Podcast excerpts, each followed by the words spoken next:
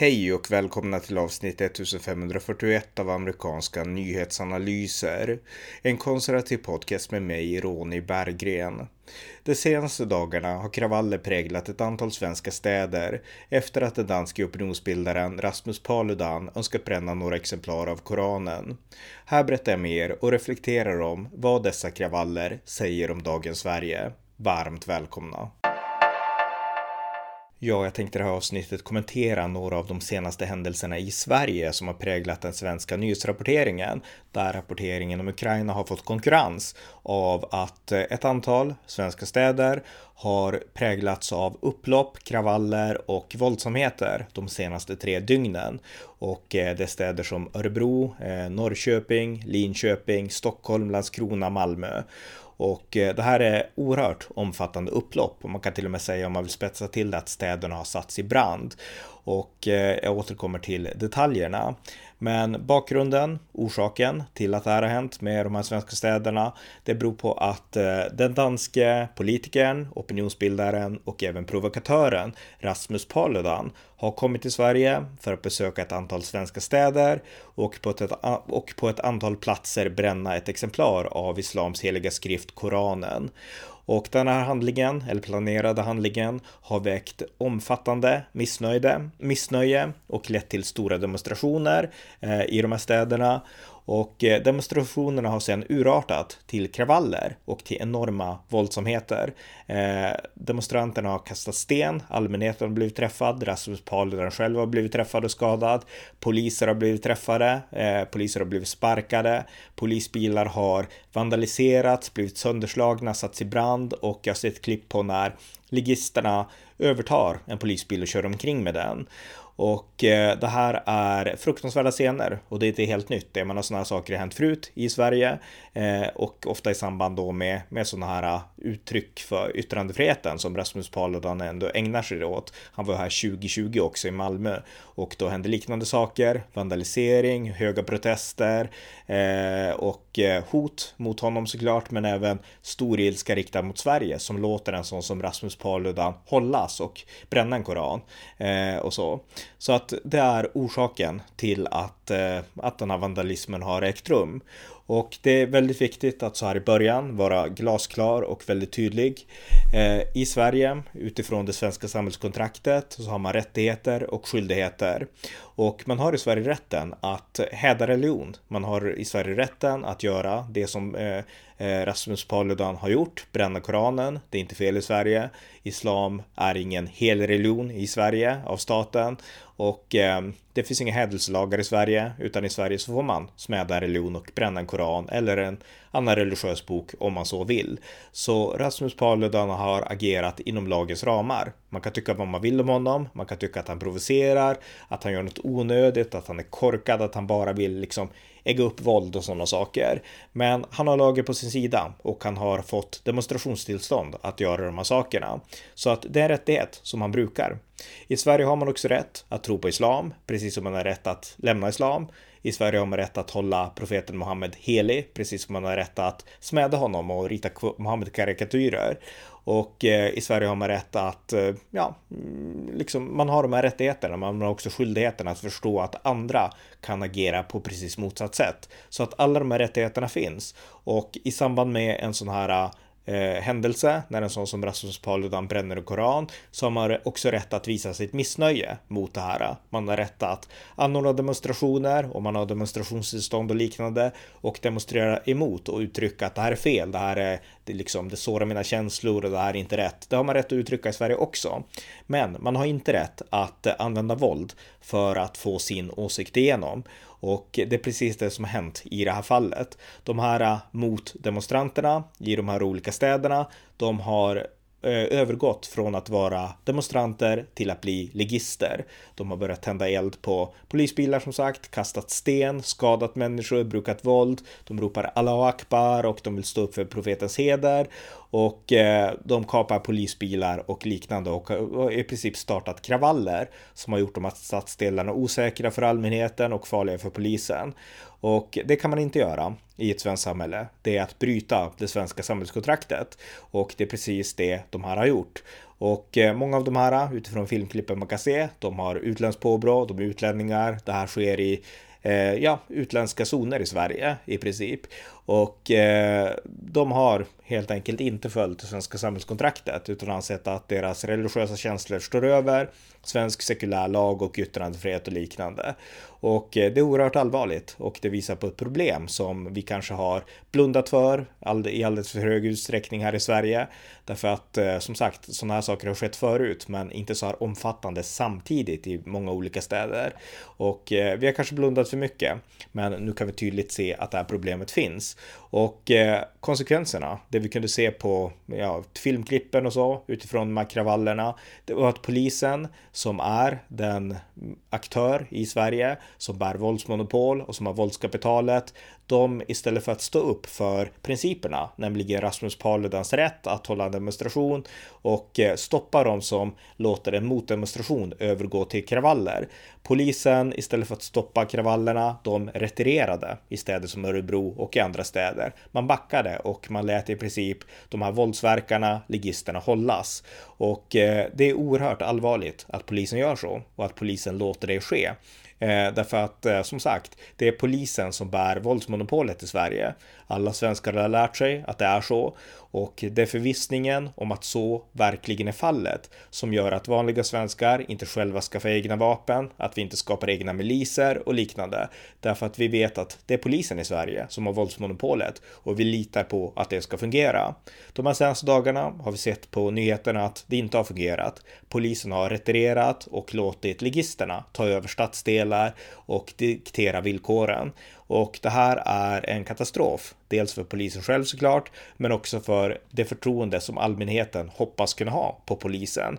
Eh, och eh, det här är någonting som verkligen måste förändras och det måste förändras snabbt. Därför att om vi som allmänhet inte kan ha tilltro till att en demokrati har en fungerande ordningsmakt, då kommer man snart att söka svaren i andra idéer. Eh, jag sa inledningsvis att eh, nu har de här nyheterna börjat konkurrera med Ukraina, men kan kan väva in Ukraina lite grann. Och eh, Vladimir Putin, han är ju Rysslands diktator och han betraktas av många som en stark man. Tyvärr så har han haft en viss eh, fanclub även här i väst som har sett Putin som den starke mannen som stoppar korruption och liknande. Och han är inte det, han är en diktator och inget annat. Men eh, det är ändå så här att när demokratin är svag, då lockar det människor som ser den här laglösheten, ser kravallerna, de ser hur polisen retirerar och de inser att Sverige funkar inte. De tänker så, det finns många som tänker så. Och eh, ja, om Sverige som, inte, som är en demokrati inte fungerar, då kanske man måste söka sig till andra icke-demokratiska ideologier. Söka en stark ledare, söka en to mer totalitär statsmakt som skjuter skarpt först för att stävja laglöshet och då kanske man kan titta till människor som Putin eller till fascistiska ideologier av olika slag. Så att den signal som polisen skickar genom att retirera, den är oerhört oroväckande och den kan få djupt gående konsekvenser om man inte förändrar mentalitet och agerande i sådana här situationer. Och det är därför jag gör den här podden för att verkligen varna för det. Det här är otroligt allvarligt och inte bara för städerna som drabbas och befolkningen där utan för hela den svenska demokratin demokratin. Polisen kan inte retirera eh, när de står inför laglöshet därför att då har vi verkligen ingenting, vi som svenska medborgare att tro på, att känna tillit till eller förtröstan till. Då vet vi att vi måste stå upp för vår egen säkerhet och vi måste söka starka, riktigt starka ledare som kan trygga säkerheten åt oss. Eh, så att det här är ett totalt misslyckande från polisens sida. Och eh, det är inte ett misslyckande från de enskilda polis personerna som var ute på fältet där, utan det är ett misslyckande från polisledningen och eh, vi har en polisledning som helt uppenbart har, eh, ja, de har gett fel direktiv. Det, det, är de som har fattat beslutet att nu ska ni retirera. Det är de som har fattat beslutet att ja, men nu, ja, det här har skett. De har tagit över en polisbil, så var försiktiga. En sund polisledning hade ju sagt såklart så här att nu har demonstrationen urartat mot demonstrationen och eh, de har övergått från att vara demonstranter till att bli ligister och de har börjat bruka våld. Och det måste polisen ge svar på tal och också bruka våld. Eh, det är det som vore den sunda polisledningens svar på en sån här situation, på sådana här situationer. Och eh, i en sån situation så skulle polisledningen istället ha sagt att okej, okay, de börjar kasta sten, eh, ta fram ja, polissköldarna och eh, använd batonger för att trycka tillbaka dem om de är utanför liksom, demonstrationszonen. Eh, kasta de sten, använd tårgas, man får trappa upp sakta och även varna allmänheten och säga att nu blir det våldsamt. Om ni vill ha lugn och ro så gå hem. Det måste man säga också då. Men ändå liksom trappa upp att ger de sig inte så använder man tårgas. Sen kan man använda gummikulor, man kan använda i enskilda fall elpistoler och liknande. Och eh, när det kommer till riktigt skarpa lägen, alltså när stenar kastas så ska man kunna använda skarp eld. Och när polisbilar övertas så ska man självklart använda skarp eld. Jag menar, det borde vara jämförbart med en flygplanskapning, alltså någon kapar ett offentligt fordon. Och det är oerhört allvarligt därför att vi som allmänhet, återigen, om vi ser en polisbil, då vill vi veta att där sitter ordningsmakten den demokratiskt legitima ordningsmakten i Sverige som finns där för vår skull för att garantera vår trygghet. Känner vi oss rädda eller osäkra ska vi kunna gå fram och fråga polisen någonting och vi ska veta att vi är, det här är våran, vårat skydd mot laglöshet och eh, brottslighet. Och eh, om då ligister tar över en polisbil så verkligen sänker det förtroendet för allmänheten för att en person i allmänheten skulle kunna bli lurad och tro att det är en polis medan det själva verket är en skurk. Så att i ett sådant läge så måste polisen skjuta skarpt och vara väldigt tydliga. Lämna bilen, annars skjuter vi. Och det här är inte kontroversiellt. Många andra demokratier gör så här. Så att eh, polisen har ju visat sig vara extremt svag i en situation när polisen med nödvändighet borde ha varit stark för Sveriges och för den svenska demokratins skull. Så att vi har sett en svag polisledning eh, som agerat svagt och det här är ju ett, vad ska man säga för något? Det här är ju en konsekvens av att inte bara av polisledningen utan även av ett svagt politiskt ledarskap. För hade det funnits i grunden ett starkt politiskt ledarskap som hade gett tydliga direktiv att i Sverige så är det polisen som håller lag och ordning och vi tolererar inte våldsverkare. Eh, och eh, då hade ju polisen och polisledningen känt att vi har politisk uppbackning. För det är så det fungerar i demokratier, man måste ha politisk uppbackning. Och då hade de kanske kunnat agera lite bättre, lite tuffare. Men så har det inte varit, därför att även våra politiker har liksom fått sitt självförtroende undergrävt av den här kulturen som har uppstått, eh, som på något sätt säger att vi ska, vi ska vara mjuka, vi ska bemöta våld med mjukhet och, eh, och så. Eh, det har påverkat även våra politiker och det har gjort att hela vårt system, vårt demokratiska system har blivit svagt. Och eh, det här går inte. Det här är, ja, eh, det är för farligt helt enkelt att, att följa de här eh, trådarna. Eh, för att löper man de här trådarna ut så innebär det att demokratin är svag och då måste man hitta ett annat alternativ. Så att här behövs det verkligen förändring. Så att återigen, polisen måste börja använda eh, hårdare metoder, hårdare krafttag mot sådana här laglöshet. Eh, politiker måste backa upp eh, en hårdare polismakt och vi måste få en kultur som verkligen liksom förstår att polismakten är skillnaden mellan ordning och anarki, mellan laglöshet och kaos och att polismakten finns där därför att alternativet är värre. Eh, sen måste vi såklart också ha en mjuk polismakt, alltså eh, speciellt i enskilda fall. Vi har ju det här exemplet med den här unge mannen, Erik Torell, som lekte och var ute på, på gatan och blev skjuten av ett gäng poliser. I sådana här enskilda incidenter finns det säkert fall där polisen har använt övervåld och där måste vi såklart vara liksom försöka få en mjuk policy så att oskyldiga inte drabbas av övervåld från polisen. Men det kan inte ske på bekostnad av att eh, liksom av det fullständiga eh, av den fullständiga förståelsen och det fullständiga förtroendet för att polisen är det yttersta våldskapitalet i Sverige och den yttersta garanten för att lag och ordning ska gälla och inte brottslighet och laglöshet. Och i sådana situationer, nu när mängder av städer har satts i brand, så råder ingen tvekan om att eh, Sverige har gått alldeles för långt i sitt, eh, ja, vad ska man säga för någonting, i att göra polisen mjuk. Eh, och Eh, Eh, här behövs en tuff ordningsmakt. Och eh, vi måste också förstå att det som nu har skett i de här städerna, det är kopplat till invandringen, eh, till massinvandring av människor med primärt i det här fallet då islamiskt påbrå. Därför att eh, det var många som ropade Allahu Akbar och de ville som sagt eh, ja, Ehm, skydda profetens heder och liknande. Och eh, har man den inställningen att man kan skydda profetens heder, inte bara, att genom att, att, ehm, inte bara genom att demonstrera och uttrycka sitt missnöje, utan också genom att bruka våld, då samsynkar man inte med den svenska eh, demokratin. Man lever inte upp till det svenska samhällskontraktet och man agerar inte på ett sätt förenligt med svenska värderingar och svensk syn på styre. Och eh, när vi då tar in människor, för det här är en konsekvens av massinvandringen, som inte liksom tror på det svenska samhällskontraktet, då får vi de här problemen. Så att vi måste koppla det här dit eh, problemet verkligen, ja, har sina rötter och det är i massinvandringen. Jag menar, nu är det påsk, det är en av kristendomens heliga högtider jämte julen.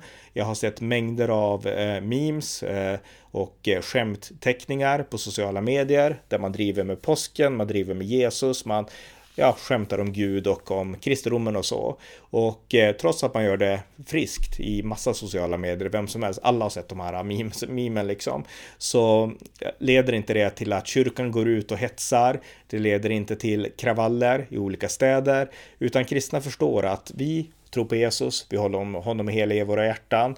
Men eh, vill man inte tro på Jesus, vill man skämta om påsken, vill man driva med Jesus, så får man göra det också. Så att eh, här finns det förståelse bland de religiösa svenskarna.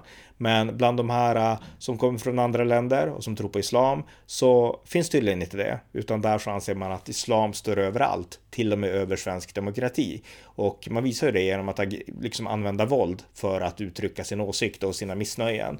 Och eh, om man då inte tror på de här svenska grundfundamenten, då är ju frågan, passar man in här i Sverige? Jag menar, vill vi verkligen att det ska invandra mängder av människor som inte delar grundläggande svenska värderingar, svensk syn på yttrandefrihet och religionsfrihet och liknande? Vill vi verkligen det? Därför att om vi vill det, då kan vi se eh, ja, då får vi på något sätt leva med konsekvenserna av det. Konsekvenser som vi nu kunde se på gatorna i Örebro och i Linköping och så vidare. Och konsekvenserna av det, det är att vi får ett samhälle där eh, de grundläggande svenska värderingarna om yttrandefrihet och religionsfrihet sakta kvävs i takt med att den här gruppen invandrare blir fler och fler. Så att det här är någonting som vi också måste diskutera. Eh, alltså det, det, är liksom botten, det är liksom den stora filosofiska politiska diskussionen eh, utöver att bara göra polisen tuffare. Därför att polisen måste agera tuffare, men de kommer ju bara att agera mot symptomen, symptomen som uttrycker sig i våld, medan liksom grundorsaken, faktorn, orsaken till de här problemen, det har med massinvandring att göra och det är någonting som politiker måste ta itu med.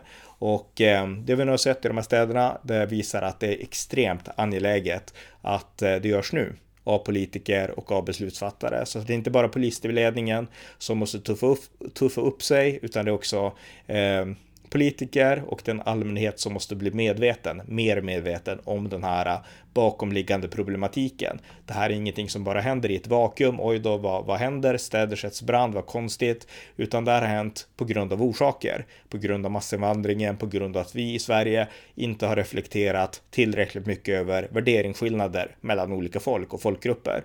Så att eh, det måste också ske. Därför att vi kan inte låta en koranbränning sätta hela Sverige i brand. Eh, jag minns när jag gick i skolan på högstadiet. Då kom det Gideoniterna, de här bibelgrupperna och delade ut biblar till ungdomarna. Och eh, ofta så var det så att killarna i klassen samlade in biblar och gick ut och brände upp dem i skogen. Det var ju bara så här busgrej för, för ungarna liksom.